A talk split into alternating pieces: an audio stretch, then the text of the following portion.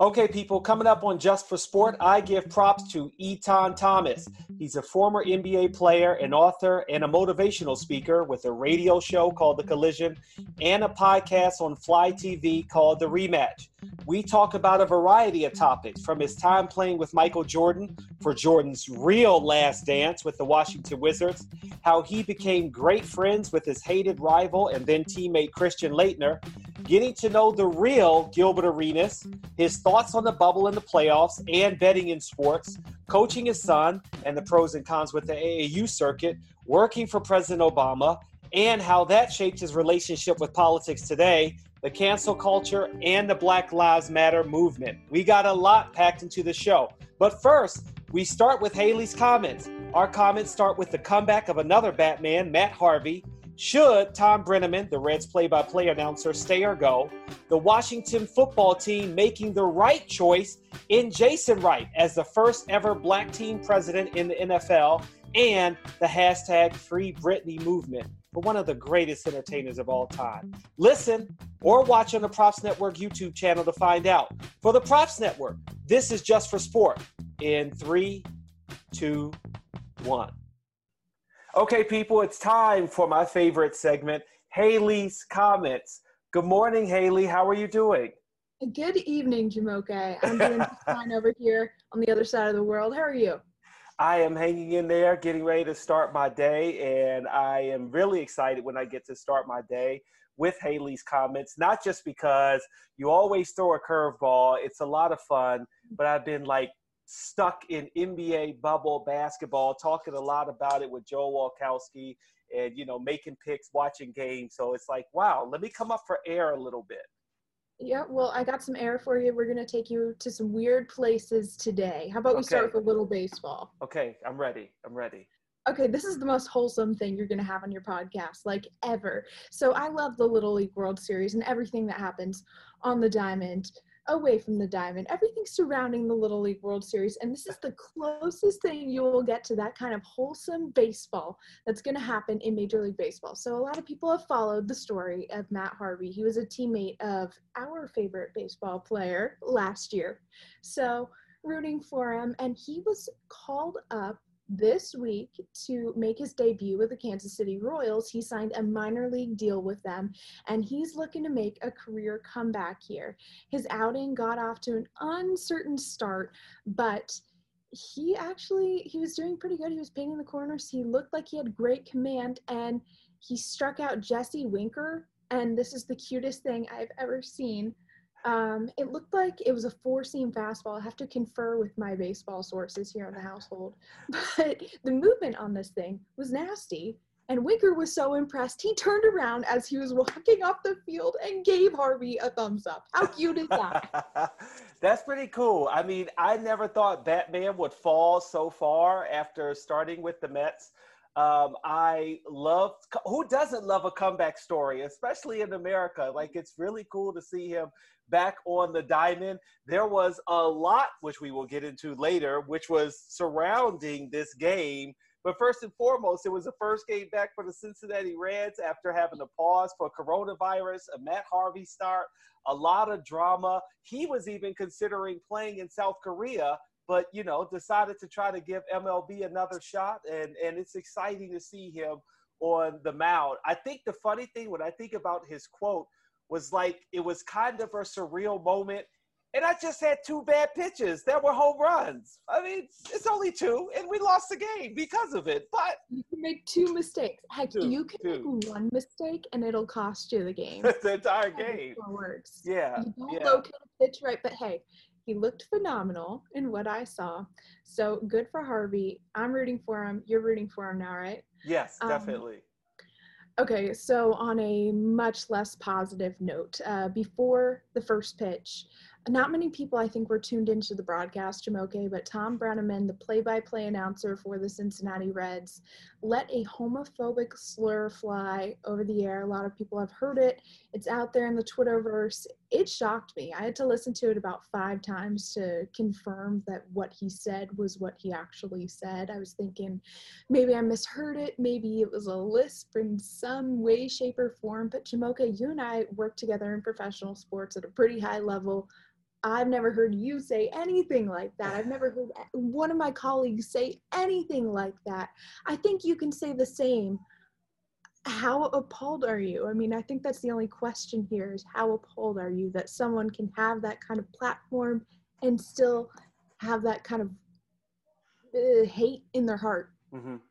I think let's start there, right? The hate in their heart is tough to understand one where it comes from that we all come with certain things that have we don't quite understand that over the course of time we may have been used to saying something and now we can't say it and it's not a thing where you should say well you used to be able to say it no the bottom line is we need to realize that we should have never been saying it yeah. that's where it comes from Secondarily, as a professional, you got to know, right?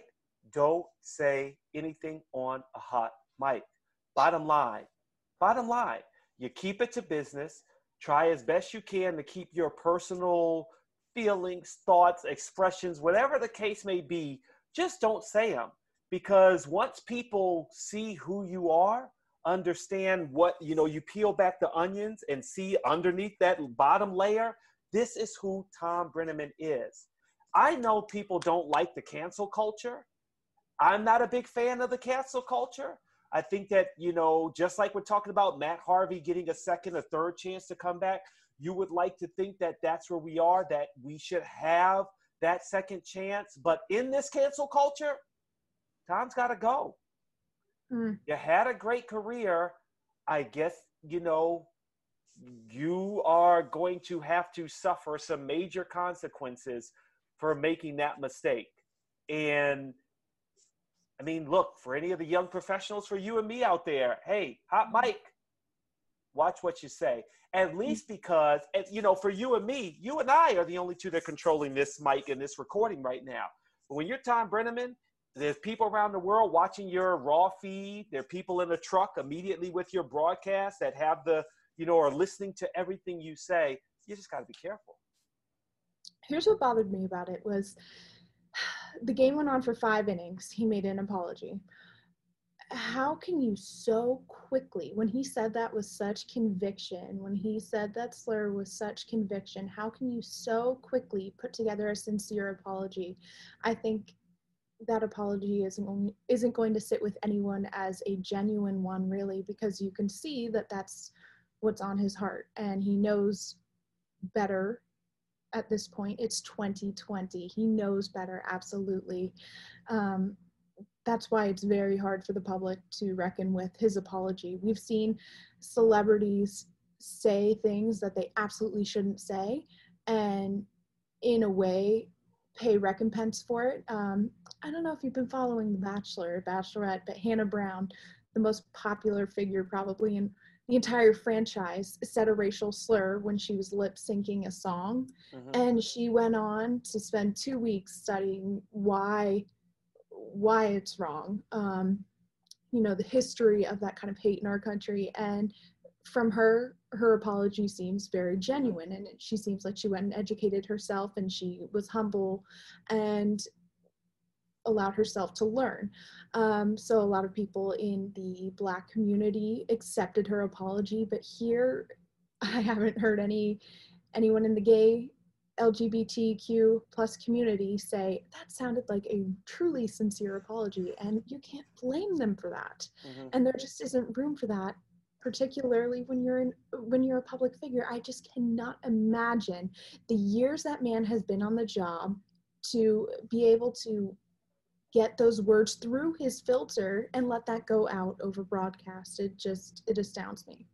Yeah, and I think you know, reading on Twitter, it's it was interesting to see the LGBT community. You know, some of them coming down on him, some of them saying, "Hey, like you're saying, let's give him a chance to get educated." You know, the word he used, I still don't understand how they use that word for a cigarette.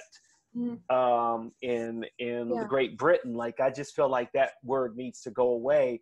But my thing is that it isn't like this word has been okay, and now two months ago they said you can't use it. Right. He's been using it. This means he's been using this word and saying this stuff for a very, very long time. And when the mic is really off, this is how he talks. This is what he believes in in his heart, either about the F, LGBT community or about that F word, one of the two, or both.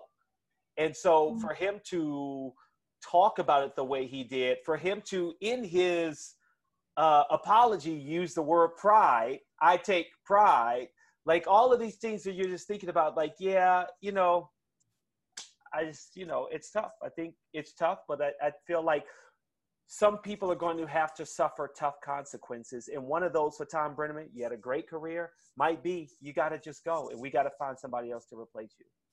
The court of public opinion is a tough one, so we can rest assured that. Yeah, it will not die. It will not die. Absolutely not. Especially when everyone has nothing better to do than rip people apart on Twitter. People yep. should be understanding and reasonable. So I'll throw that little disclaimer out there. Okay, unwritten rules of baseball. That is one very obvious unwritten rule. Don't utter homophobic, hateful, racial slurs, anything like that, anywhere in the world, let alone on a broadcast. Um, apparently, a big unwritten rule of baseball I was unaware of. Um, did you know when the bases are loaded and you have a substantial lead that um, on a 3-0 count you shouldn't swing at a fat pitch right right up here, right about up here? Right. Oh, definitely. Right yeah, yeah, yeah. I downloaded. I downloaded the unwritten rules book on my on my uh, phone because it was one million pages long. So it's tough to know all of the unwritten rules, but I know them. I looked at my PDF. Honestly, though, I, if if your guys out there and you get a fastball kind of up in the zone and you can get a barrel on it don't you swing i am i just a morally corrupt person because i'm going to go ahead and say maybe you should maybe you should intentionally walk them. Maybe if you don't have that kind of command i don't know. Why would you put anything near the zone if you're worried about i just wouldn't count especially a young guy like that.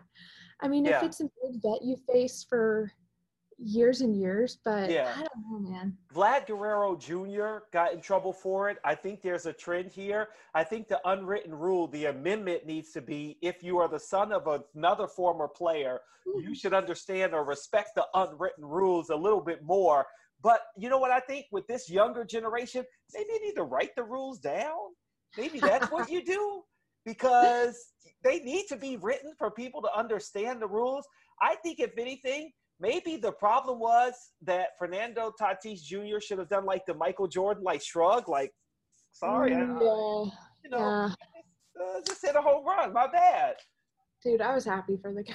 Yeah, I, I I love it, and I love anything against the unwritten rules because they're the most ridiculous thing I have ever in my entire life of sports. I have never ever understood. Yeah, that's, I know. that's how it's I feel. Crazy. And the nuance in it, like there's so many. And how can guys be aware of all of this when this is going on on the field? Like it just blows my mind. Um, all right, so that's something that basically requires a master's degree, and we probably will never fully understand. Let's pivot to football. The Washington football team making a lot of positive changes here, trying to make amends and and send their ship in a better direction. Jason Wright hired as the team president, the first black team president in NFL history. What do you think about him as a figurehead here for the Washington football team? I am excited um, because I think I really enjoy, you know, we talk about a comeback story. I like transformations of players that move into the front office. You know, I think even when I look at any job. Always talk about you got to have experience before you get the job. And when someone doesn't have experience, I'm very critical and I don't really like it. But you look at someone like Jason Wright, and he's 38 years old, former running back. He's worked for multiple teams. The Washington football team needs a culture change. What better way to have a culture change than go with someone who is has the the skin color that has dealt with a lot of issues for African Americans for over 400 years.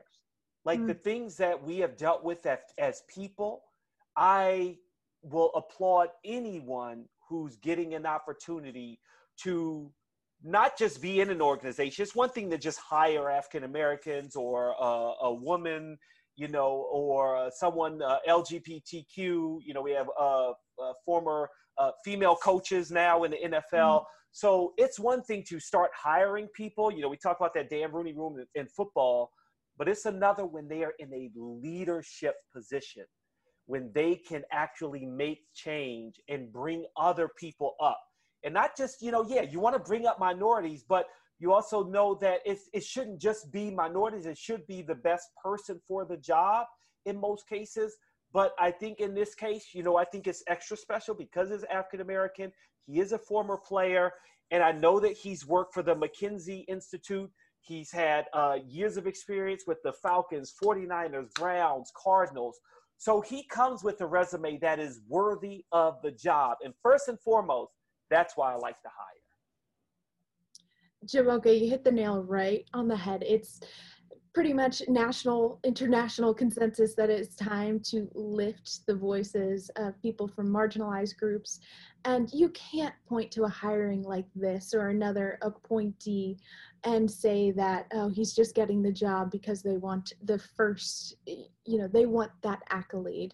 Um, there are so many people who are qualified for these positions and they're finally being represented and i think that's going to sit well with the washington fan base and that's something that's so important to the washington area because the history surrounding this team and the region is so fraught with racial controversies so to mm-hmm. have a leader like that with that kind of football resume is fantastic yeah and and i would like to see how he and Ron Rivera work together because you know Jason is going to be responsible for leading the organizations like their business division. This isn't you know he's not coming in to do you know football and dealing with coaches and stuff like that. No, he's going to be working with the operations, the marketing, sales, finance.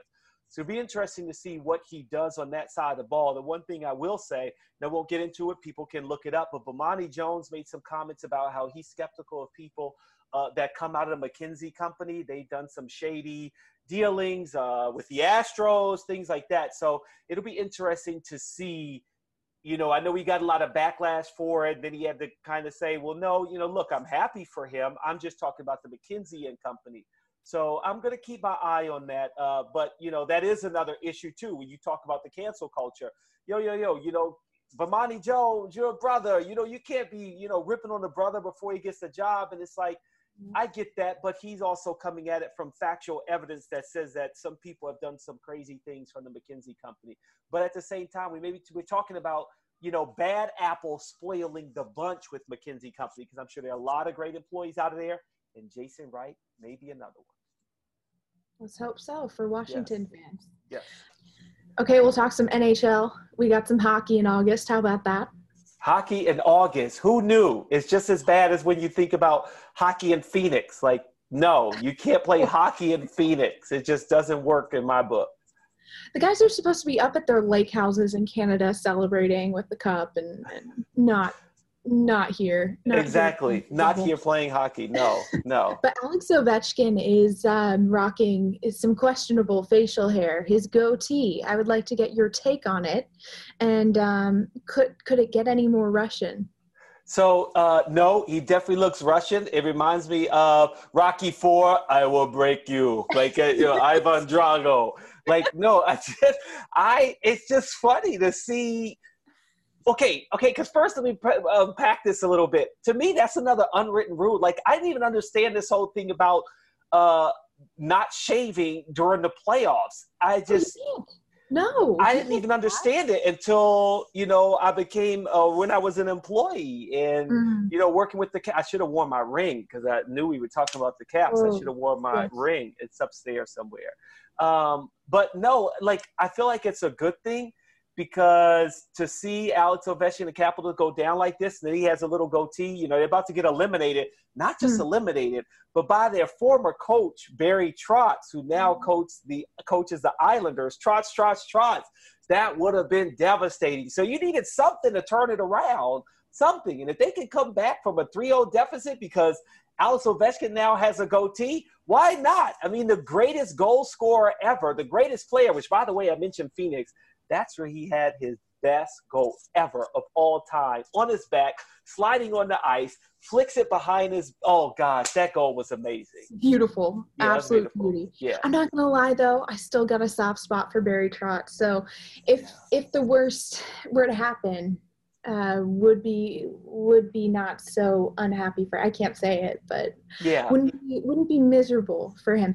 Um, Alex Ovechkin, postseason greatness, 68 career postseason goals. He's now tied with Gordie Howe and Sidney Crosby for 18.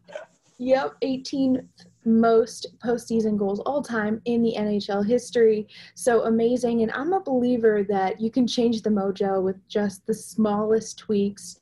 But yeah. Ovi changing his facial hair is a huge tweak, actually, because I think of him as the Wolverine with the um, really just wild, kind of unkempt. Yeah. yeah. But I, I don't like it. I don't like the aesthetic, but if it works, it works. And it added to the to to his mystique you know, mm. I think mm-hmm. it, he just looks different now. He, you know what he looks?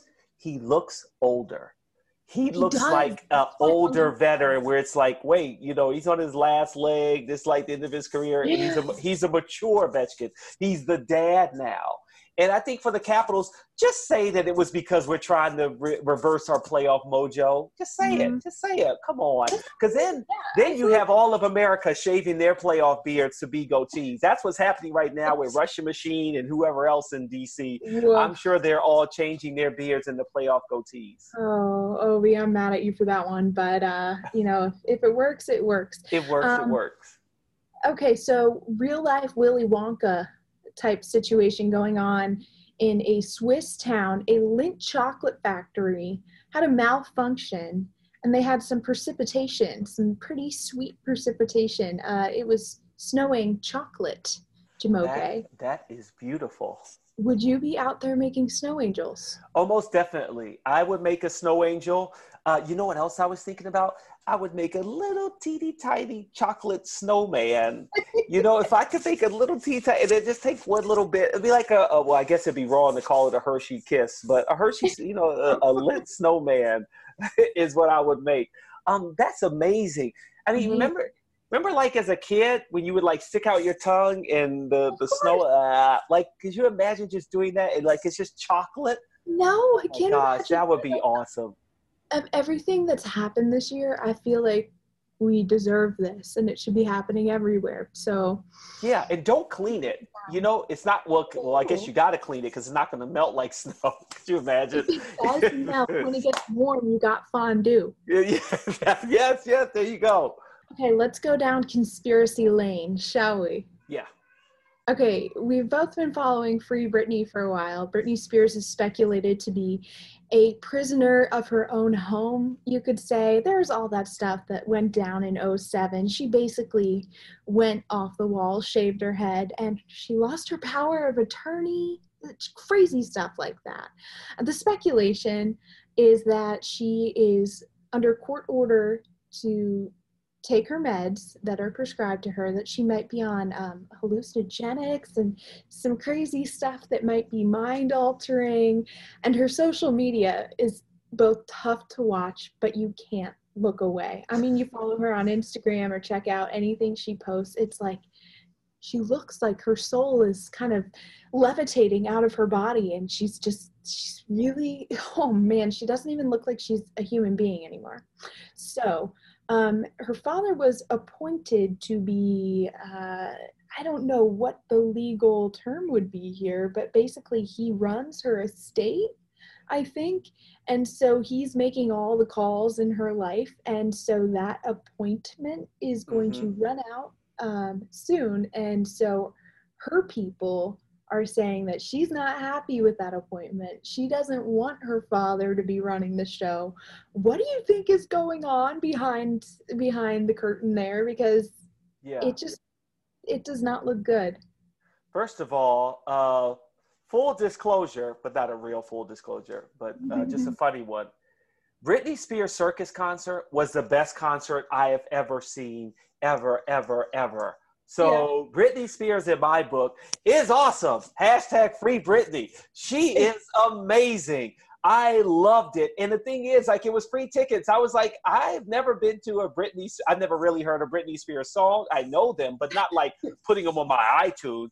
And someone was like, hey, you want to go to a concert tonight? And I was like, you know what? I'm curious about it. Let me go. Greatest concert I have ever seen. So entertaining. Circus tour, best tour. Okay, here's my thing. This conservator, co-conservator, I just simply don't get it. Like, what is wrong? I remember when she shaved her head and stuff, but like, is does she really have that many issues? I mean, I don't follow her that much. And then when you, you know, I saw it twin, trend, trending, and I was like, mm. "What is Free Britney?" And then you put on the rundown. I was like, "Oh my gosh, we're going to talk about this." And so I was like, "Okay, let me read a little bit more about it and understand it." I'm so confused. It's like you know, Andrew Wallet, who was her attorney, is also a co-conservator with her mm-hmm. father, but then she wants a, a psychic, but her care manager to maybe be her co-conservator. I am just lost in trying to understand what's happening here. And I do, I just want to have her life back. Maybe it's the med that's making her crazy and just getting her life back. Getting oh, 100%. They'll help. They'll help. They'll help. That's what I believe. Oh man. Oh my gosh. That woman has to be on so many different, I don't want to, I don't want to speculate there. We're all on her side and we all want to hashtag free Britney. I just, I never even heard of it. But if I could have a conservator, mm-hmm. uh, uh, my wife would be a good one yeah. I would just say, yep, you take care of everything. Well I, I am in good hands. I am in good hands. And I bet Justin would say the same thing. I don't know about that. If that ever happens, you check in on him. Okay. Number two, it's a close call. okay. okay. Crazy week. Crazy yeah. week. Yeah. Okay, Hayley, thank you so much. Uh, listen, let's hope that hashtag free Britney leads to a change for her. Uh, yes. We want uh, Matt Harvey. Hope everything goes well for Batman. And for mm-hmm. the Caps, I don't know, soft spot for Barry Trotz. Let's give him a try at, at eliminating the. Mm-hmm. All right. All right. Okay. All right. Ciao for now. See you later. Konnichiwa. That's what I need to say, Konnichiwa. right? Konnichiwa. All right. Okay, people, coming up next on Just for Sport is former NBA player, author, and personality Etan Thomas. He talks about Michael Jordan, Gilbert Arenas, betting in sports, the AAU circuit, Barack Obama, and police brutality. Lots to talk about. But first, this brief message. Before you bet at your favorite online sportsbook this season, you need to check out thepropsnetwork.com. Why? Because the Props Network will tell you everything you need to know about sportsbook promos where to score free bets, and the options for legal betting in your state. Plus, the Props Network now has live odds comparisons for NBA, NHL, and MLB. So you can make every bet knowing that you've got the best value available. That's why the propsnetwork.com is a must for any U.S. sports betting fan. Remember, it's 21 and over to bet. Do you or someone you know have a gambling problem? Please call 1 800 Gambler today. Now, back to Just for Sport. Okay, people, joining me now is former Washington Wizard NBA player. We go way back, Etan Thomas. Thank you very much for giving me some time on Just for Sport. I really appreciate it. How you doing? Oh, no problem at all. Even wore my throwback, you know, Wizard shirt. Yeah, yeah, yeah. um, those were some good old days. I tell you they what, were. my favorite teams uh, when I first started, uh, you were already there on the Wizards, and it was just such a magical time. I thought that team uh, was was gonna go places, and yeah, you know, special team. It, it, was we just kept running into LeBron in, in Cleveland. That's what it was. I mean, the one year, and I don't remember you came right after MJ, right? 06. I was there 06. was my first season. Okay, so you had a, a few seasons yeah. after that. So you yeah. wasn't there when we went when we played when we beat Chicago. No, and then I want to talk right. about that a little bit too. Yeah, that was a great series. But then after that, it was just Cleveland every year, like for four or five years straight. Yeah, the uh, crab dribble. Uh, that's all I can uh, go ah. back to, right? yeah, yeah, yeah. yeah. Uh, let's start there because I mean, your career mm-hmm. has spanned basketball all the way to now being mm-hmm. an activist, motivational speaker. But if we could start with basketball, you know, the last dance, um, I was almost disappointed because no, technically in my mind, the last dance was with right. the Wizards. Yeah. what was that?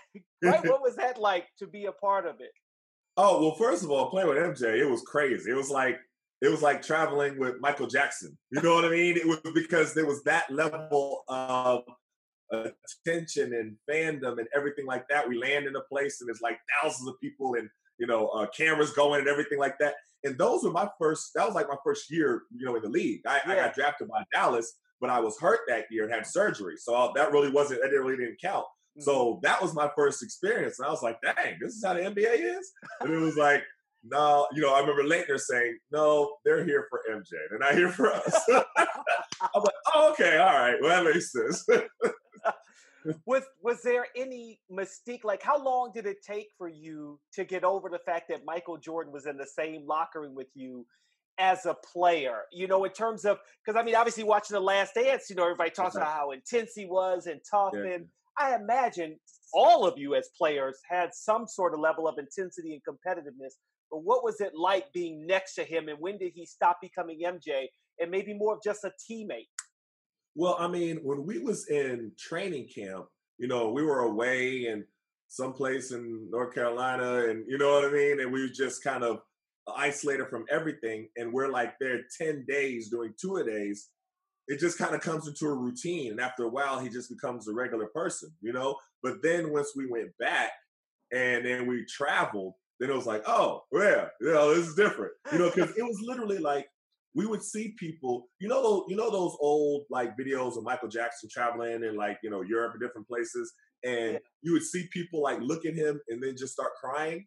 Yeah, like that. That's what we saw with MJ. They were just looking, and it was like wow, or like people like you know touches touches his his his sleeve and then pass out. You know, it was like wow, like this is on a whole nother level. But it was it was a great experience. I mean, I'm sure if you ask every player everyone will give you a different description, you know, because they had a different experience. Mm-hmm. Uh, but for me personally, you know, it was a great experience. Now, I, I, was I was a young cat then. You know, I, you know, Doug Collins really wasn't playing me that much, so I was just kind of watching, and that's really what I did. I I used those first two years in the league just to watch and learn. You know, I watched and studied MJ and Bryon Russell and Chris Whitney and you know Jahidi and Popeye Jones and you know, Charles Oakley and Laettner, all of those guys, they were all vets. Mm-hmm. So my job was to just study and sit there quiet. I didn't have to, you know, say anything. So a lot of times guys will say, you know, from back then, you know, I was really quiet.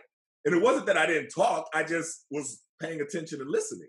Yeah. You know, and that, that was my job. And that's what you do when you're a young player. You you watch and learn from the vets what would you say was because some i mean michael just having him was amazing and going through that you know you were part of that final farewell tour for Michael.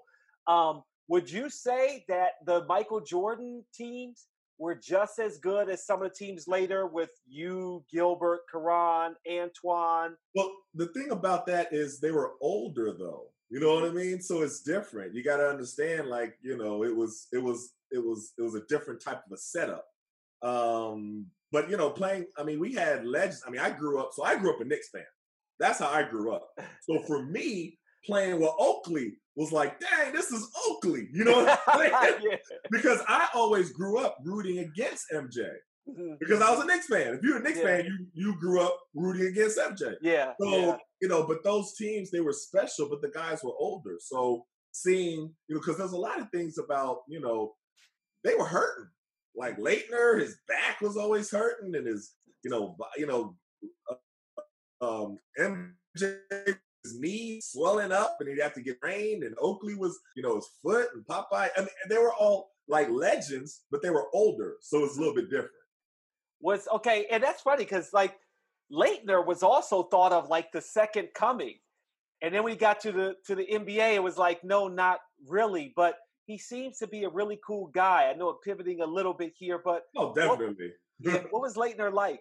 So my locker was right next to Laettner's, right? That's where I was right. And and I the first time I met him, I said, you know what? I gotta be honest with you. I literally grew up hating your guts. Like I literally hated you my entire life.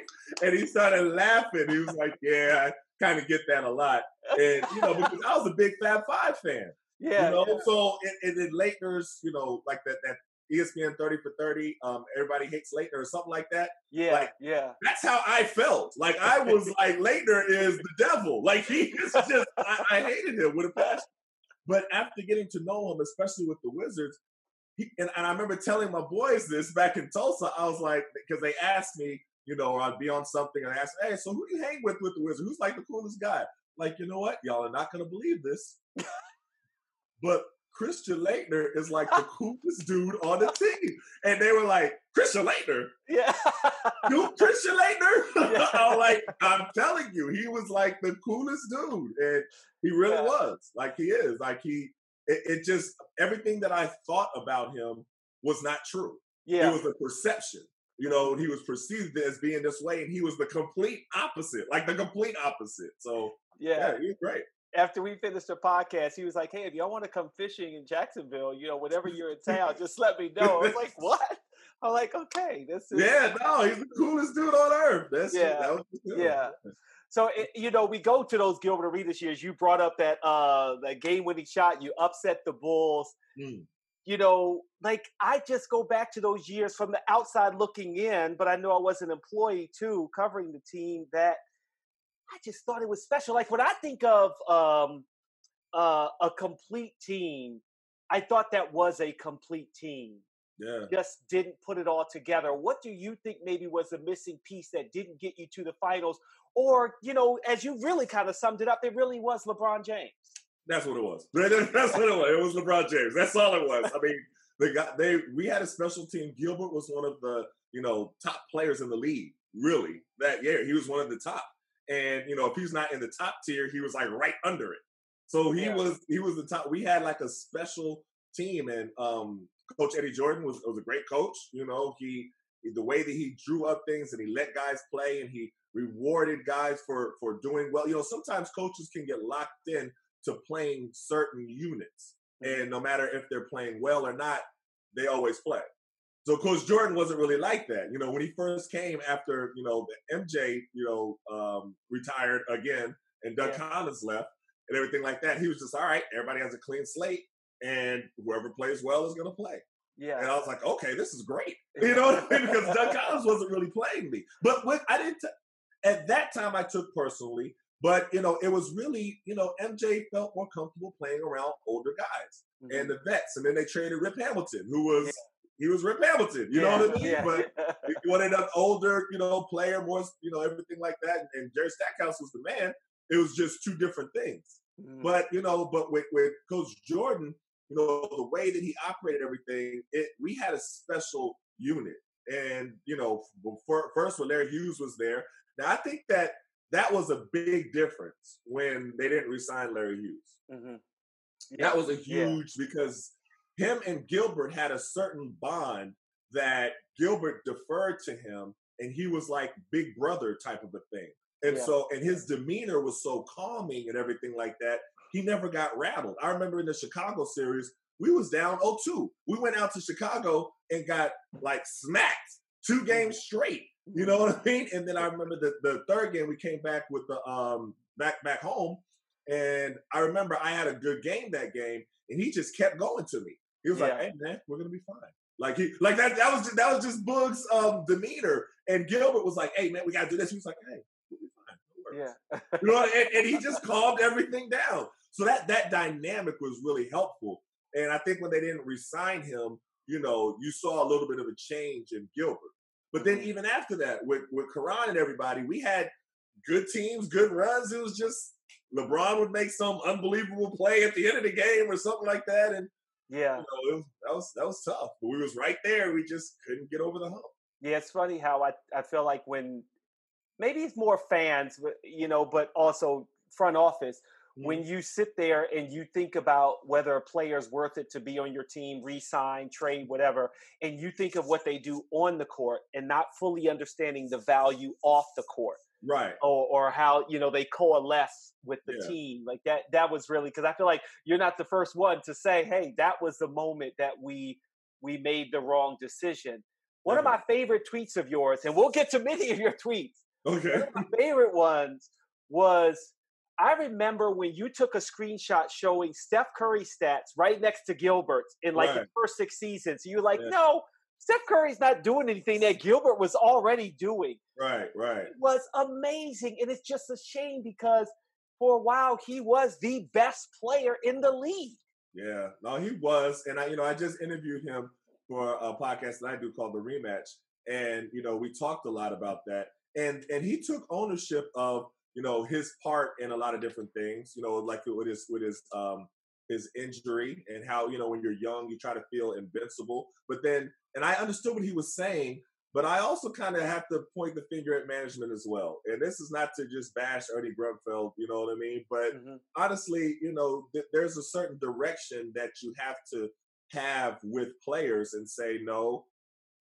You know, we're going to take the advice of doctors, and you are not going to play right now yeah. and then that be it. You know, it's like it's like with like you know, I always make references to RG three, and nobody wanted to take responsibility, and they say, well, he wanted to go in the game. I was like, well, he's not a doctor. You know, of course, a player's going to want to go in the game. You hire doctors to be able to give their expert opinion to say, no, you shouldn't go in the game, and that's what it should be. And I just think that you know, Ernie Grunfeld didn't do that. I thought he mishandled Gilbert in a lot of different ways. Mm-hmm. Um, you know, I mean, Gilbert is, is a player, and he'll he'll tell you this. I'm not saying anything that he won't say himself. You know, he needed a little bit more structure sometimes than I think Ernie Grunfeld provided. Yeah. And you know, there, there's a hierarchy in everything, but sometimes Gilbert needed to be told no. Yeah, that's it. Yeah. Yeah. No, no, Gilbert, you can't do that. That's what he needed. That's what he needed told, and Ernie just didn't do that. Instead, he's rehabbing on Barry Farms, playing right. on the blacktop. Yeah. Like what? Yeah. He he was he was a different cat. Um, yeah. Um, one of the things you know, uh, you know, I have so many like interesting questions to to ask you, and I got to pare them mm-hmm. down. But a random one that came to my mind is, you know, we talk about the there's a greener pasture, and everyone talks about a practice facility, and the Wizards now have one. But I thought it was always cool that your the practice court was in the arena. You had one place to go all the time. Yeah you know, did you like that or did it feel too confining and you needed more space as a player? No, I liked it. it was a, you have a more familiarity with where you're going to be playing, and you know you have the same locker room that you go into. You know, you you. I mean, for the games, I a lot of times I didn't come out and warm up on the playing on the um, the game court. I went down and had my same routine on the practice court. I'll yeah. come early and do my stuff and everything like that and it you know i like the practice court you know yeah. I, I, I haven't you know i didn't experience the the the other court you know the right. other facility but um yeah i was just fine with the practice court yeah I, I, I really liked it. I just couldn't understand why that was a big thing. I know maybe it was a space part of it. Um, how many players or which players are you close with today that you talk to on a regular basis? Well, I talk to most of the guys. You know, I mean, especially with social media, we see what they're doing. I'm happy for what Caron is doing in the media. You know, uh, just on Larry Larry Hughes' podcast. I talked to Kwame. I talk, you know, I, I talk to all the guys. Um, yeah. You know, we we all keep in touch. You know, yeah, we've had different. You know, um, you know, with teammates, you you go through different periods. And me and Antonio Daniels was talking about this when he was on our team. We was talking about this very subject because he, you know, I asked him, I guess, does he still talk to Tim Duncan and all the guys from the Spurs and everything like that? He was like, yeah, we all, you know, we all talk. We see each other at anniversaries, see each other, wish each other well, and all this different stuff. We we talk, and you have there's a bond that you have once you're teammates, mm-hmm. and you know there's a connection, and then you go back and what all guys do is they reminisce. Yeah, reminisce on when this happened, good or bad they just reminisce, and that's you know that's what guys do. what's one of your favorite reminiscing stories uh, about the maybe not the MJ because you did reminisce a little bit about MJ, but what Yeah, are your we did. favorite stories? I mean, there was a lot. I mean, because Gilbert was such a character. Like he used to do stuff, and you you would shake your head and just be laughing. You'd be like, "Man, this dude," you know, he like it was. It, there, there's so many. I mean, we could really have a a documentary over the Wizards years Yeah, because so much stuff always happened. Yeah, You know what I mean? Yeah. But it, I mean, it, it was it's funny because there was this one thing where with with MJ. This is one of my favorite stories with MJ. Uh, You know, because I, I coach my son's AAU team now, so I kind of use this story a lot. Oh, okay, okay, So MJ had a real had a it wasn't a bad game. It just wasn't an MJ game, right? And it was against Indiana. And what happened was, you know, uh, Doug Collins was really trying to rest him for the next game because we had a back to back. But he didn't play a lot in the fourth quarter, and then I think and we lost. And you know, he he broke the he broke his record for scoring double digits. You know, because I guess he scored double digits all before and every something Yeah. like that, right? So the papers were like killing him, like literally killing MJ. Like, oh, he tarnished, he tarnished his image. He shouldn't have came back. He's, you know, he's just, you know, all this different stuff, right? So I remember, and, and, and this is the funny part is the last dance when it showed MJ like reading the newspapers, yeah, right? He's like rocking and stuff like that. So I remember him doing that after that game. So he was just rocking, reading the newspaper uh, in his in his locker. He was like, uh-huh. like kind of just, and he kind of does like this. So he just rocked it. So that next game we played, it, it was like the MJ show. Like he he literally, I mean, he broke the record for the most points scored by a old a person his age or something like that. And Mm-hmm. it was just then all the newspapers was like, "Oh, MJ's great again. He's the king. He's this." and I'm sitting there like, these are the same people that was just dogging him. and, and and Laettner was like, "Yeah, that's how the media is. This is a good lesson for you. Pay attention." Because remember, his lock was right next to mine. yeah, And yeah, I was just like, "Huh, this is interesting. They will turn on you in a minute." So In if they minute. turn on MJ, you know, all of us it'll happen again. But that was just a real interesting moment. That was like a learning experience moment for me. yeah. And that's interesting too, because now you're on the other side of the media, and Right. there's a lot to unpack with that. I want to start with the fact that I notice it. I don't know if you pay attention to it.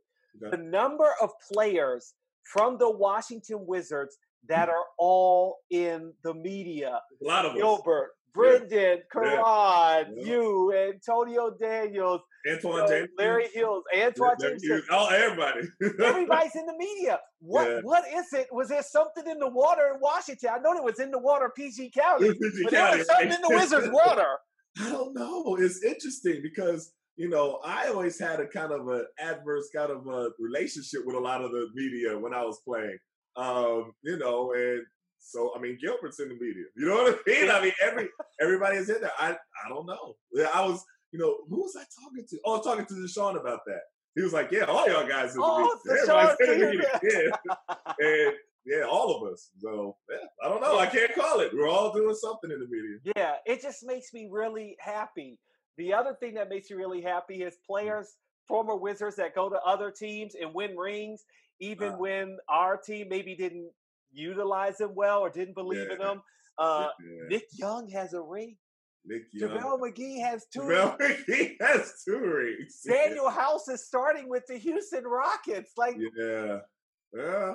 Yeah. I don't know. Right? I don't know. I mean, that goes back to, you know, before with, you know, Ben Wallace and Rasheed Wallace and, Yep. and all yep, yep. Rip Hamilton But I can't even imagine that unit together if they would have just all stayed together. stayed together. Yes.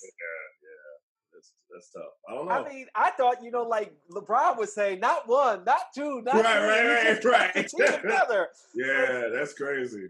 Yeah, Man, but that maybe Yeah. part of it is that era, right? You talk about LeBron James and what Michael Jordan, as a Knicks fan, did Right. to the Knicks. Like there was no chance of winning a championship for a good almost ten years if he didn't No, that's retire those two. And it's like, no, we had a, a quality squad. Yeah, that's true. Yes, we ran into an icon. Yeah, That's we ran into an icon. Yeah. Uh, so you're doing the rematch. Mhm, You got uh, the collision on WPFW. mhm, Uh, you know, you're on Fly TV. mhm. What changed, Todd? What made you say, I want to have a voice? And it's a great voice because not only are you talking sports, Mhm. but the way you talk about politics, pop culture, entertainment. I mean, let me tell you, when you put out that tweet about the entanglement, I'm like, oh my gosh, he- it was great. yeah, well, you know, I was doing a little bit. I was doing writing and stuff while I was playing.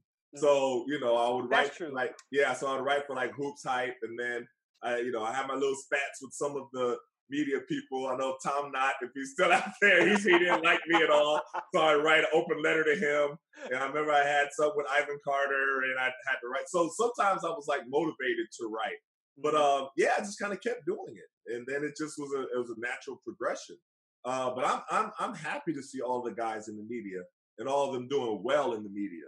And Yeah. you know, it, it, we've been on each other's shows and seen each other and you know support each other and everything like that. I'm I'm happy for it. Yeah. Would you ever consider being, you know, an an analysis, doing broadcasts, or you? Because I feel like that might be difficult because you do have some very uh, pointed tweets in terms of where our government Yeah. is and things like Yeah. that. Maybe it's not in the cards, but is Right. that something you enjoy maybe thinking about because you are coaching too? Yeah, well, that's not really my lane as far as the commentary and like the as far as like the play by play or something like that. That's not really my lane. My more Yeah. mine is more you know talking about sports and politics and talking about different topics and things of that nature. I like doing interviews with guys. Yeah. Um, so that's really what I try to do with the rematch. Just really you know sit down these in-depth interviews with guys where you get to know them on a different level that you didn't really know them before. Because Yeah. you know talking about like the Gilbert. I, I really liked his that that interview a lot because he explained a lot, Mm-hmm. and I you know there, there's so I always knew I knew Gilbert Arenas on a Yeah. different level. You know, I, a lot of people knew Hibachi or they knew Agent Zero or they knew No Chill Gill, and you know he'll tell you our, our relationship was a little bit different. You know, because we would have these in-depth conversations. You know, he would come to my room sometime and we'd just chop it up, just talk. I mean, I remember during the elections. He's, we're breaking down the electoral process. He doesn't understand that. Like, why? Why is you know we're talking about like we had these in-depth conversations. And whenever I told anybody that, they were like, "Wait, Gilbert Arenas?" and I was like, "Yeah." I was like, "Y'all, y'all think y'all know him, but you don't." So I like to sit down and do an interview to show everyone the side of Gilbert that I knew Mhm. and have him talk about things. And I asked him one of his biggest regrets, and he talked about the gun incident, and he told the story of what actually happened, not really, you know, because the story kind of got twisted, yeah. and, and, you know how how it happens. But um, you know, told the actual story of what happened, told his regrets, told us everything like that, what he's learned, how he's grown, and you know how he he because he's in coaching now. I mean, we talked about how Kobe inspired him into coaching and things. So, so I, you know, those in-depth interviews where you can learn more about an athlete than you already know, you know, or that you think you know from just what, Yeah. you know, seeing him play or seeing little uh, articles and things Mhm. of that nature. So that's something I, I really enjoy doing. So Yeah. it is, you know, everybody has their different lane in the media. So that's Mhm. kind of, you know, that's kind of where I like to be. it's funny because you know listening to that podcast because I do listen to your podcast and you know hearing him talk. I still got to do the. I got to listen to the Jemele Hill one. After this, well, I listen to Jemele Hill. But you know, That was a good one too. yeah, because good one too. I remember when the gun incident happened. What I remember in real time, I Mhm. was walking down the hallway towards the uh, what was in the players' lounge. I remember Javaris Crittenton busting out of the players' lounge, just mad as I don't know what. And I was like, "What is going on?" And Right. Ernie slowly followed out behind him. Right. I didn't know what was going on. I really didn't. And then to see what happened afterwards, it's like you're just speculating. Yeah. And you know, I, I respected the process of look, I don't know what's going on. I don't want to ask. Like, I don't want to ask. But Right. I enjoyed listening to that podcast because it helped me get a better context of what happened then. Right. And that was really the end of what, even in my mind, was one of the better times in my career. That I enjoyed working with you guys and covering you guys and getting to know you all. And to Mhm. see it just kind of blow up and go away was just, It was definitely unfortunate, and you know, but I, I was I was glad that Gil, Gilbert cleared up a lot of things that were just kind of misconstrued with the story. Yeah. all, because there's like five different versions of it that I even heard and read about, and I'm Mhm. like, wait a minute, that's not what happened. Yeah, you know what I mean? That's not, that's not what happened at all. Yeah. and you know it's that that's just kind of how it is but i you know i do wish that gilbert would have allowed everyone else to see the side that I saw. Mm-hmm. And I and I tell him, I always tell him that. I told him when I was interviewing him. And I was like, you know, why didn't you why do you kind of allow people to think one way of you when that's not really who you are? Because he's just, he's very intelligent, he's very thoughtful, in-depth conversations, everything like that. And he was like, you know, sometimes he just embraces being, you know, the the the class clown or Yeah. or being the villain Yeah. or something like that. And I was like, yeah, that's that's shortchanging yourself though, because you're Mm-hmm. so much more than that, you know. So we, it was a great discussion. He was like, yeah, no. He was Yeah. like, I hear you because I had a I did a panel discussion, you know, because that's one another thing I do. I put on the like the panel discussions because I like debating different topics. So Yeah. one of the, the debates that we did is at USC. So I called Gilbert, and it was like Dr. Harry Edwards. It was, you know, we had this, this esteemed panel, and I wanted Gilbert to be on the panel as well. So when I did it, everybody was like, "Wait, Gilbert Arenas on this panel with Dr. Harry Edwards and you know I mean? Marcellus Wiley and you know all these different people." I'm like, I'm like, um, yeah, you you did just fine. Yeah. And so he did a great job. And after the panel, a lot of people were saying, "Well, I never knew this side of Gilbert." I was Yeah. like, and they, they, what they were trying to say was, "I never knew that he could speak intelligently on a topic like this." yeah. I was like, "Yeah, that's because y'all don't really know him." Right. you know? Right. So I, I, I'm glad to be able to show a different side of athletes. hmm And and the funny thing is, the Gilbert I know that's different too is I remember one time he called me at like 8 a.m. in the morning, and this was really before. I mean, I guess like at the beginning of YouTube and Mhm. reality shows and Hard Knocks, and he was like, "Okay, uh, what if we do like a 24/7 following my life and my comeback?" Because he had gotten injured that year, and I think this was 2008. He's Okay. like, Yeah, I just want you to follow me around all the time. And let's just turn that into a series. And we're going to set up some security cameras like in a locker room in the summer so they could see my comeback and workout. And Ernie was like, No. But I was like, Yes, Gilbert, that's brilliant. Yes, let's do it. Let's do it. And Ernie was like, No, we're not doing that. I was like, Oh, man. But like, he, he really was more intelligent than I think people gave him credit for.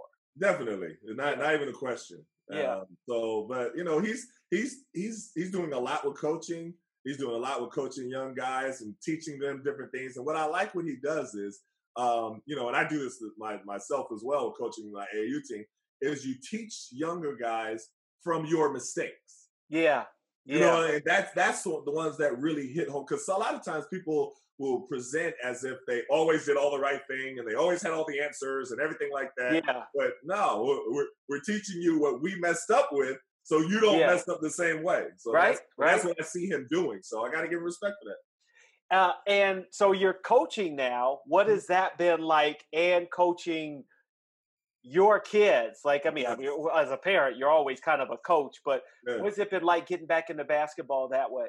Well, it's fun. You know, that wasn't the plan. You know, I wasn't going to coach my son. That wasn't the original plan. I just kind of just kind of morphed into that. But you know, he's he's been doing well and coaching the team right um FBCG Dynamic Disciples. And so, you know, what I did with him was I had him I had when I first brought him there, he's playing 2 years up because he was tall. But the game is different now. It's not like the you know big guys are just in the paint like how I played or anything like that. So people his Yeah. height all had handles. So I wanted him to play against guys that were older than him, but ta- but his height. Mhm, And mhm. so we did that, and he struggled the first like two years. He struggled because first of all, the guys were two years older than him.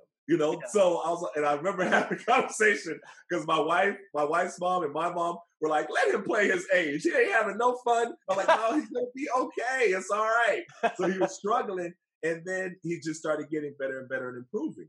So, so then I started, you know, getting into coaching more, and I had to always check with him because, you know, when you're coaching your son, there's there's certain ways that it can go. Either you let him do whatever he wants to do on the team, and everybody hates him, he turns into a little jerk. You know what I mean? yeah, Or or you're too hard on him, you know, and to where you make him not even want to play anymore. mhm. And then there's that middle ground. And I didn't want to be anywhere near the first option. You know what I mean? And I didn't want to go all the way to the to the to the other option. So I try to get, but I'm a little bit more towards the being hard on him. I gotta Yeah, be oh, honest. Okay, okay. Oh no, I am. And so I always have to check with him and be like, all right, all right. Like after the season, I'm like, all right, are you cool with me coaching you? Because I don't have to keep coaching you. You can go Yeah. to other, He's like, no, no, it's it's cool, you know, because I am harder on him because Yeah. you know, he's two years younger than than everybody else. But that's just the natural, you know, thing when you're coaching your son. You're like, you you know, you want to push him a little bit more. But Right.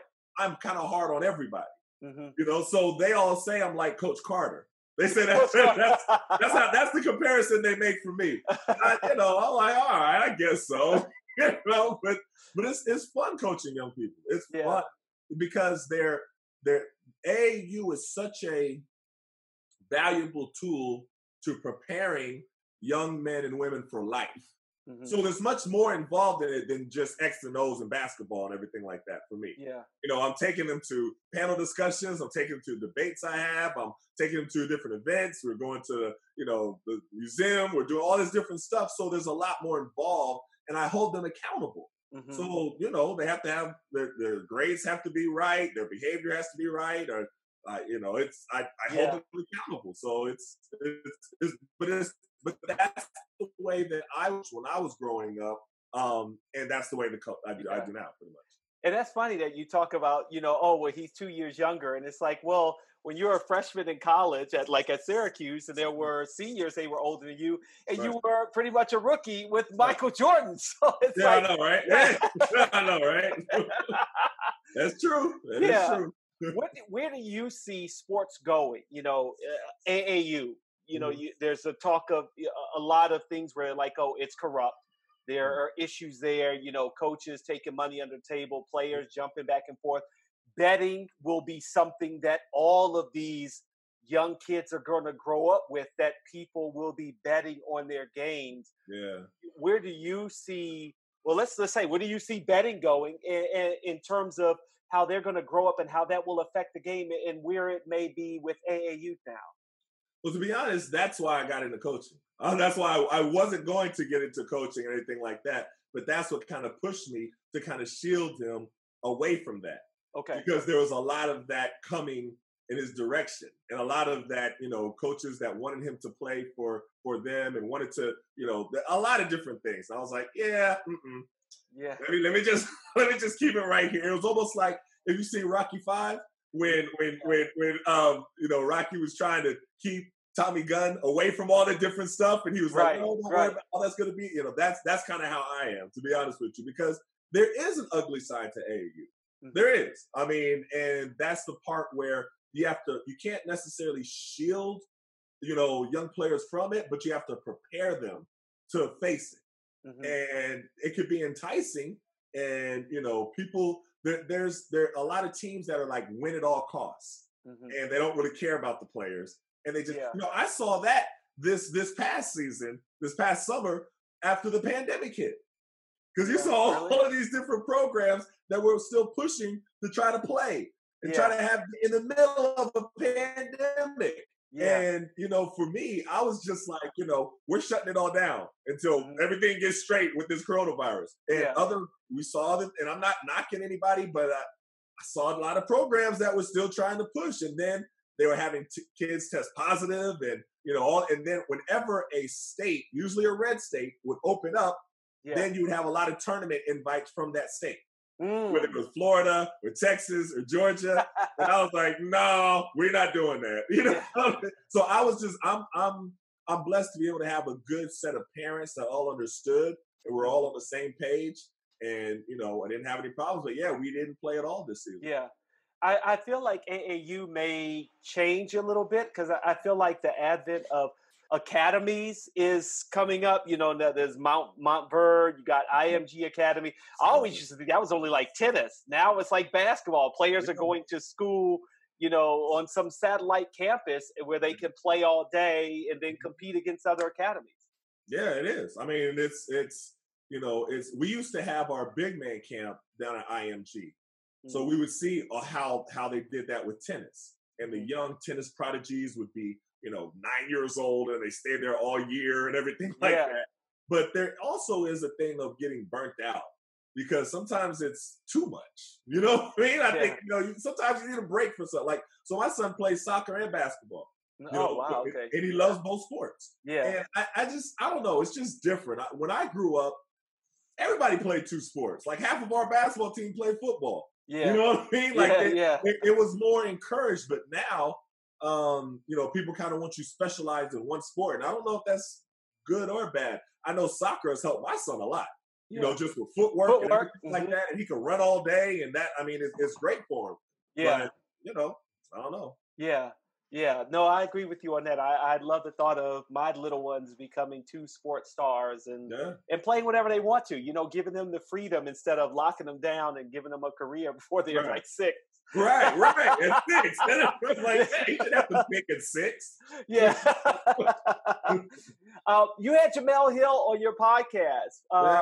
What what was that like? Um, and and just you know, I feel like your guests. You've always had great guests, but they, you know, your Fly TV it seems to be growing more and more and getting bigger guests and expanding what what you're talking about. Definitely, you know, had the chance to sit down with Adam Silver. You know, we had Craig Hodges. It, it's been really great. But Jemele Hill's interview was really good because I hadn't heard her break down everything that happened at ESPN before this interview.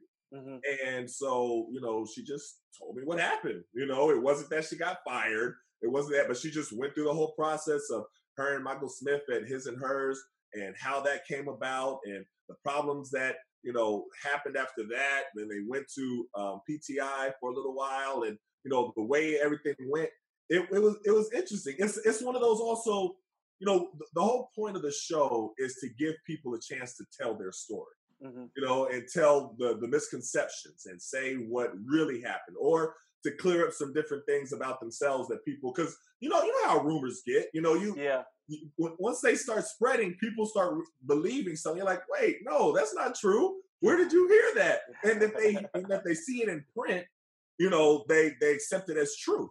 hmm And so a lot of them, they're like anonymous sources or according to this, and uh, whoever you're according to could have gotten the story wrong Yeah. and it just spread. So uh, you know, I was glad she was able to also clear up everything that happened because you even hear even now people are saying, "Well, that's why you got fired from ESPN." It's like, Mhm. no, that's not what happened. You know what I mean? Like, so and and you know obviously a big reason what of of all of the controversy espn started with her you know combative tweets and challenging the president of the united states donald trump which you have not just challenged donald trump. You have really been if you see something that's egregiously wrong or some things that you just don't agree with you have been very vocal about that. What does that do for you? Uh, because I imagine it isn't just trying to educate people, but there's something that has to be therapeutic about it to be able to get out your voice, get out things that are you know bothering you or or things that you want to express that are within you uh, mentally. Well, definitely. But also, you know, I've kind of always had this interest. You know, when I was with the with the Wizards, I was a surrogate for um, President Obama. Mhm. You know, I was working with him before he was uh, President Obama. Um, back when he was, you know, community leader in Chicago. Mhm. Um, and the reason why I started it when he was first running, I really disagreed with um, his opponent. His opponent, I don't even know if people remember him, but his name was Alan Keyes. Mhm. So that's when I started working with him. So you know, a lot of times people will say, "Well, why, how are you, how are you for eight years at all of these big events with Obama?" I was like, "Well, I was a surrogate." You know what I mean? So it, I would get invited to those events because I would also go campaigning with them, and I would you know do speeches and stuff like that. And I went on this, this 50 state tour thing with Howard Dean, and I you know I was actually working with them. yeah. So you know, so that's something that's always been a a um, you know passion of mine. But also, I was also willing to be critical of President Obama as well. I wasn't Mhm. somebody that just applauded everything that he did because I didn't agree with everything that he did. You Mhm. know, so then it just happened when it, when it when it changed and Trump was in office. There was just quite a bit more that I disagreed with. So so I was just vocalizing, you know, very vocal about that as well. Um, but yeah, no, that's just that's just been something that has always kind of been a part of me. Because I so even going back to high school, Booker T. Washington, Tulsa, Oklahoma, I was on the speech and debate team. Mhm. So that's what I did. I debated. I went, you know, and I performed and stuff like that. So that was it's kind of always I, I just played ball as well. So Yeah. we were so in, in high school, you know, we were winning state championships in basketball. We were also winning state championships in speech and debate. Mhm. So it, it was just kind of what I did. I did both. Yeah, and and the upcoming election, uh, can change America or keep it more of the same. Yeah. Uh, you have any plans for ramping up, getting out the message of voting, or you know, kind of uh, just amplifying what you think is is wrong with the country and things we should change? Well, it's different now because everything is virtual. You know, so a lot of times when I when I was working with uh, you know when I was surrogate for President Obama, you know, I would speak at different rallies. I would mm-hmm. go to different places and do speeches. Now, since everything's virtual, it's a different type of campaign. Mm-hmm. You know, so it, it, you know it kind of changes a little bit, but yeah, you know, if we're watching, a, like right now, I'm flipping back between the NBA playoffs and the and the Democratic convention. You know, every time I'm just flipping back and forth and back and forth, and you know, you you see the seriousness of of this time and this election, and then you also you see the obstacles, and you hear what everybody is is describing as obstacles for you to vote. And you know in preparing everybody that that's what's going to happen and it's going to come. And i think that's a great message to have because it is going to happen. You know you see already with voter suppression and you, we've seen it in the past but now especially in the in the face of a pandemic you know it, it just just be prepared. So you have to be prepared for different strategies you know for you to cast your vote and that's mm-hmm. that's just what's going to happen but yeah i mean yeah. and the thing that's interesting about this is we used to have these conversations in the locker room all the time. Really? About politics. Yeah, I, I knew he was going to respond like that because we would all the time, we would talk about politics and, you know, different things and different topics. Gilbert would be in the middle of it, everything like that. Those, and, and it's, so that's why a couple years after that, when I would hear people say, you know, well, if you have different opinions, it's going to divide the locker room. I'm like, mm-hmm. no, that's not. That's, we had different opinions on everything. Yeah. Like, and Gilbert, sometimes Gilbert just likes to argue. To be honest, you. you know what I mean? sometimes he'll just take a different position just to start arguing. but, but yeah, we'll we'll because a lot of times he likes to play devil's advocate while he's also learning. Yeah, that's yeah. another tactic that he does. So he he he he presents the other side, but he's also listening to your response. Mm-hmm. And then he's you know so he that so we had conversations all the time about politics. Yeah, it's like I, I guess I reacted that way, not in a like, oh, I thought you only talked about sports. I yeah. guess I feel like politics and religion are probably the two things that are like last on someone's list that you just like openly talk about with different people because everybody has such a different opinion about those two topics. They're like the two hot button topics, right? But that's the thing, though. In locker rooms, you're debating all topics. Yeah, that's the whole point when you're at the locker rooms. You're just arguing about different stuff. And yeah. then politics is just another one of the things that we argue about. Yeah. Uh, that's, that's earlier in the show, um, uh, I did my segment Hayley's comments with Hayley, and we talked about Thom Brennaman, which you also, you know, uh, put on Twitter about, mm. you know, hey, you don't you don't make a mistake and say yeah. that word. Like, yeah, know, is, it, is a cancel culture too quick? Should we allow for a second chance or an education of someone who's made a mistake. And I understand the president of the United States has probably gotten, you know, he's like more three, four, five cats because my man know, got right, so many right. I know how many more. I mean, it's just you know, I, I, definitely believe in second chances. It's just sometimes when you start seeing the the apologies, it just eh, you know, it, it's so like I said in the tweet with with with a guy. What's his name? I can't. Thom Brennaman.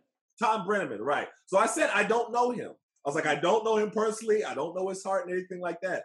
But if something is not in your vocabulary regularly, you're not going to slip up and say it when you're on air. You're mm-hmm. not.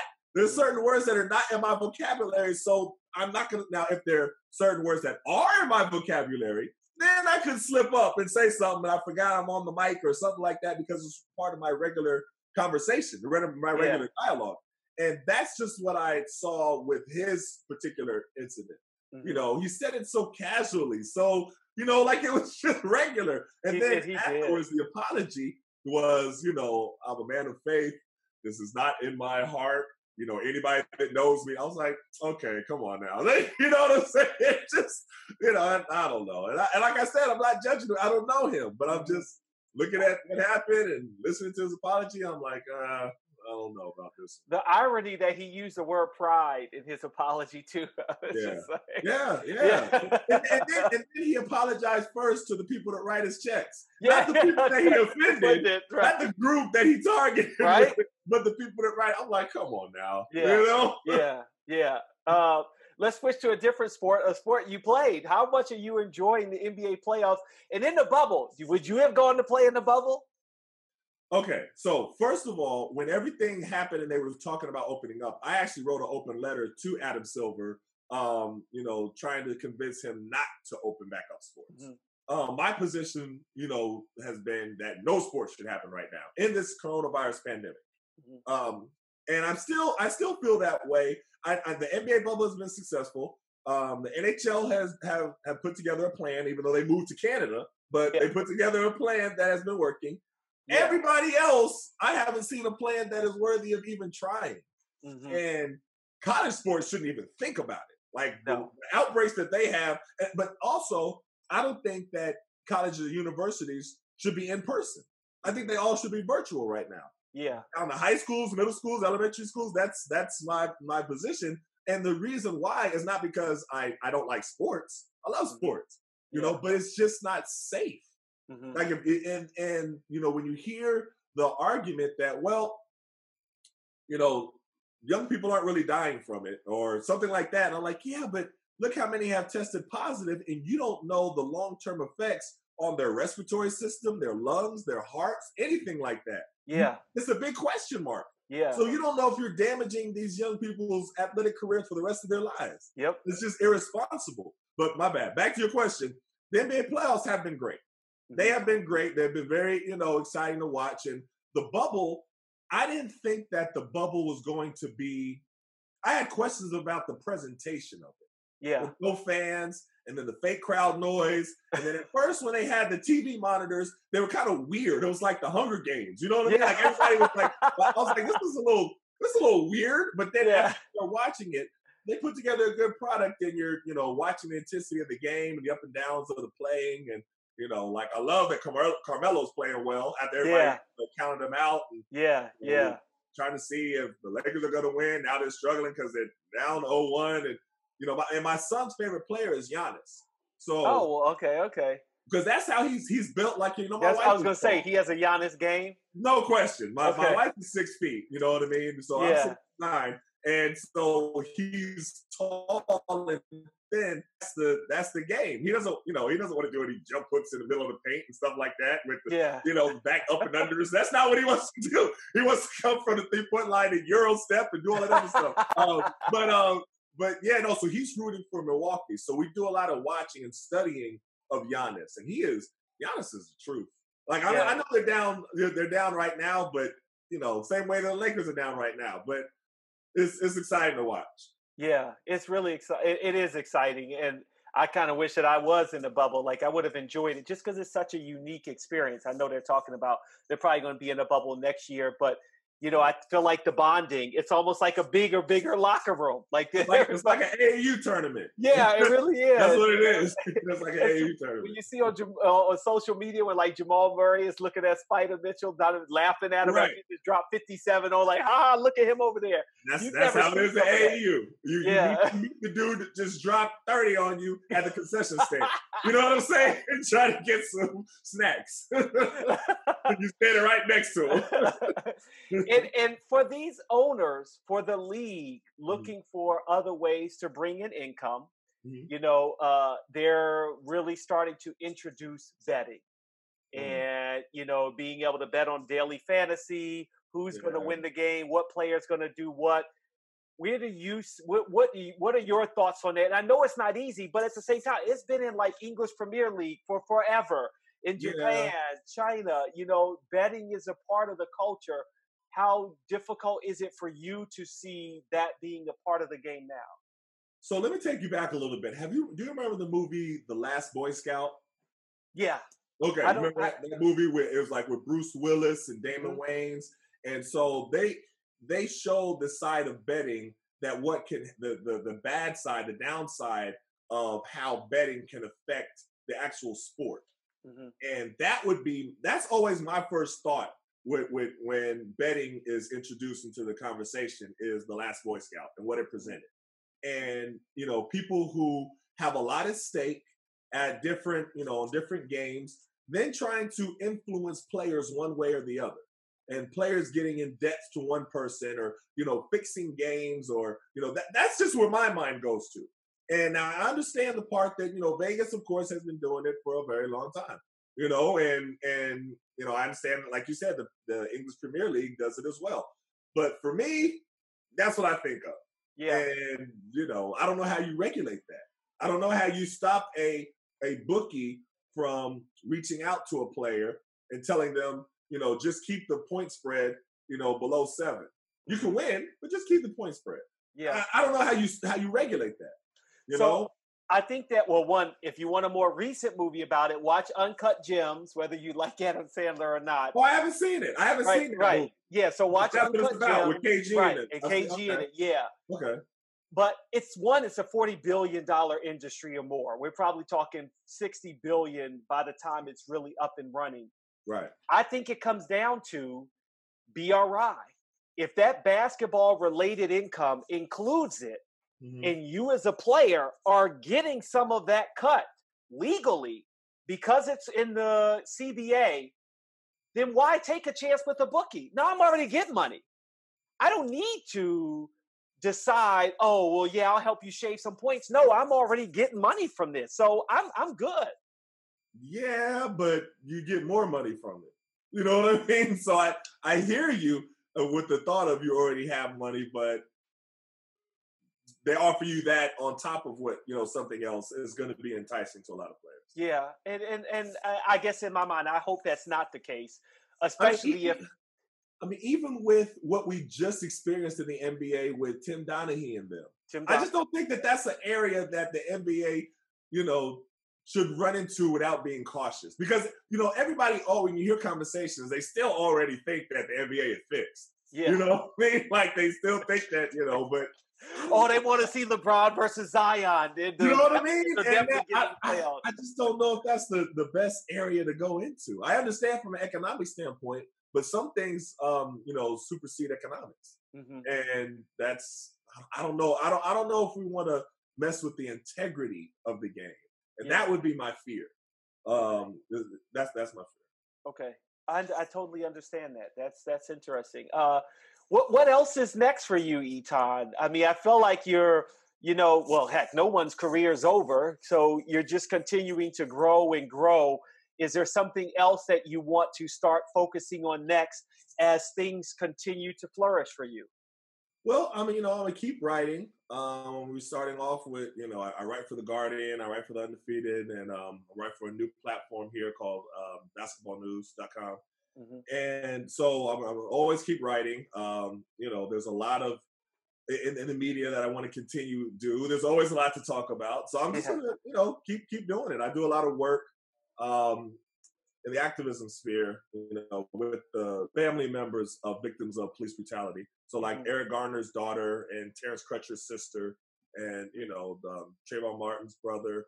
And so that that kind of started when I interviewed them for my book, We Matter: Athletes and Activism. Mhm. And so in that book, I interviewed a lot of different athletes who have been using their platforms um, historically, athletes that I grew up admiring, like Kareem Abdul-Jabbar and Bill Russell and Oscar Robertson. You know, those are athletes I grew up kind of watching. And then I wanted to interview current athletes, like you know, um, you know, Dwyane Wade and Eric Reid, who was kneeling with Kaepernick the whole time, and you know Mhm. that I wanted to interview all of them. And then I really wanted to push for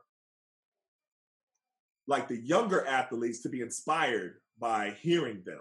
Mhm. You know, so Bradley Beal, like I interviewed, interviewed both Bradley Beal and John Wall for this book, and their interviews inspire so many people here in the DMV. You Mhm. know, because they always point to their interviews of how Yeah. they have the courage to speak up about different things, and you know, they were marching in the rally. and, You know, they were doing everything like that.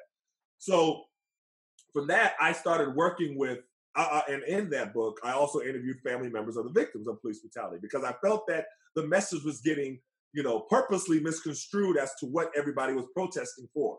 Mhm.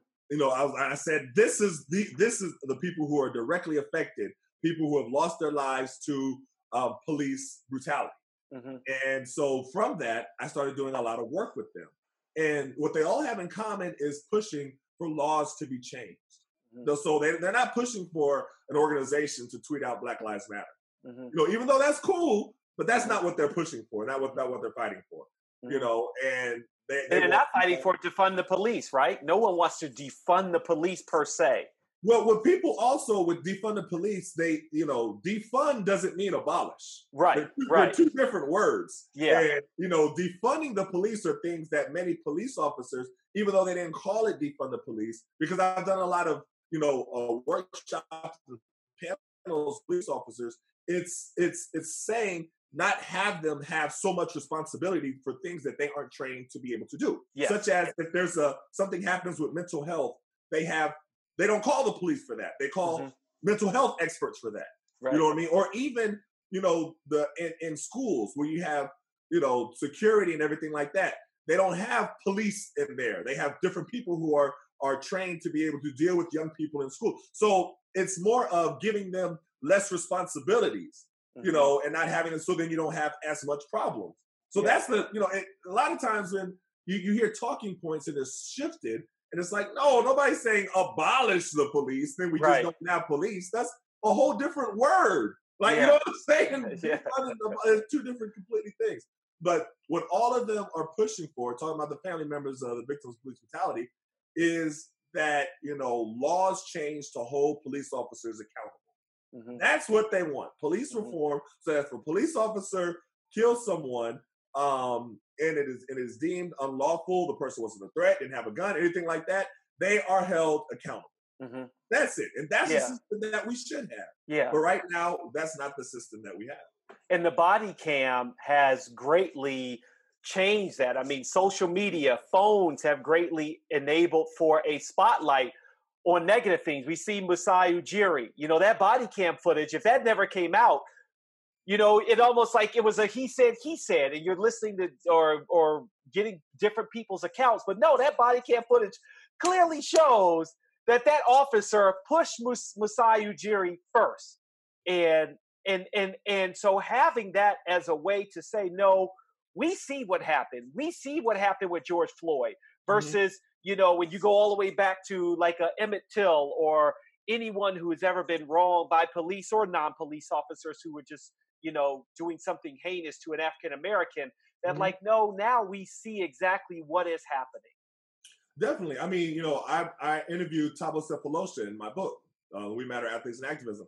And with that case in particular, and James Blake, if you remember James Blake, the tennis player. yeah yeah happened with him with, in, in, and both of them in New York. You know, the police already had the had everything written up as to what happened with Thabo Sefolosha. Mhm. You know, they had they they they listed him as the aggressor. They said that he and anybody that knows Thabo Sefolosha, you know, because I played with him in Oklahoma City. His personality, I mean, he he's from another country. He's the quietest little, you know, you know, he, he's a great, nice guy. But their description of him was like he was like the Terminator. Like he came and just rushed all the police officers, and they had no choice but try to subdue him. And then the video came out. yeah And Yeah. the video negated everything that they said in their report. That's why when people say, "Well, let's wait till the facts come out," I was like, Mhm. "Well, you mean let's wait till the, for the police to put together a story that you know justifies what they did?" And that, Yeah. but that's one of the things that's the issue because you even saw that with George Floyd. Mhm. George Floyd, they had they wrote up that whole report, and you could go look at the report. And and they wrote up George Floyd was the aggressor, that he did this and that and everything else. And then later on, the the video came out, Mhm. and then they were held accountable. Then they were, you know what I mean. But if that video wouldn't have came out, everybody would just gone by bare facts that they put out yep right?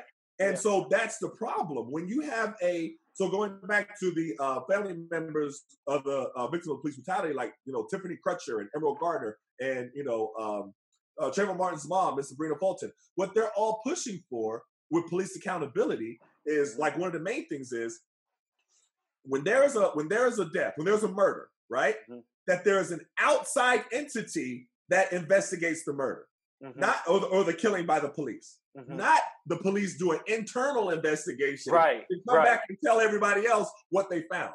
yeah That's just common sense. I mean, that's like, you know, I mean, like I have three kids. If I left it up to them for them to investigate themselves and tell me, you know, what they did wrong, I'd be like, no, that's not what's gonna happen. You know, I wouldn't get anything. yeah So nobody would would you you can't you can't have that type of everything needs checks and balances. Mm-hmm. So when we're pushing for police reform or pushing for police accountability, it's not being anti-police. Mm-hmm. The police are needed in order for a society to function, but they want the police to be able to have a system that makes sense and that you can have accountability because everybody has to be accountable. Mm-hmm. But right now, it's like they have a license to kill. Yeah. And so one of the problems is that you, it's so hard to convict a police officer once he, is, you know, for a killing. If you look at the percentages, they're so minuscule because what you have to do is this unbelievable, you know, all police officers have to say is, I was in fear for my life. And that's it.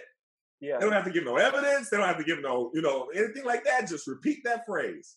Mm-hmm. And that's the problem. So that's the things that we're pushing for to try to get the, the laws to be changed. Not you can't really I always quote Tiffany Crutcher where I say, you know, she says that you can't legislate somebody's heart. You can't do that. It's like, but what you can do is change the laws so they can't act on their racism or their bias. Mm-hmm. That's Tiffany Crutcher, the, you know, sister yeah. of Terence Crutcher. So she's always pushing for the laws to be changed, mm-hmm. and that's that's that should be the focus. Yeah. Wow. Etan, we could go on forever, man. I, I love. I thank you so much for coming on the show. I really appreciate it. No problem. Um, Thank you. Congratulations to you. I saw the award. Yeah. With it. Yeah, thank oh, you. Like, Look at my man over there. That's what's up. Good for you. thank you, Todd. I really appreciate it. Yeah. All right. Have a good one. All right. You too. I want to thank Etan Thomas for coming on the show. I had a great time talking to him. And afterwards, we said, you know what? I think we're going to have a part two. So stay tuned for that. I hope you enjoyed Hayley's comments. Thank you very much for listening and or watching on the Props Network YouTube page. Please share it and leave a review. You can catch past pods and subscribe to future ones on Apple Podcasts, Stitcher, iHeartRadio, Google Podcasts, Spotify, Pandora, and more. Ciao for now.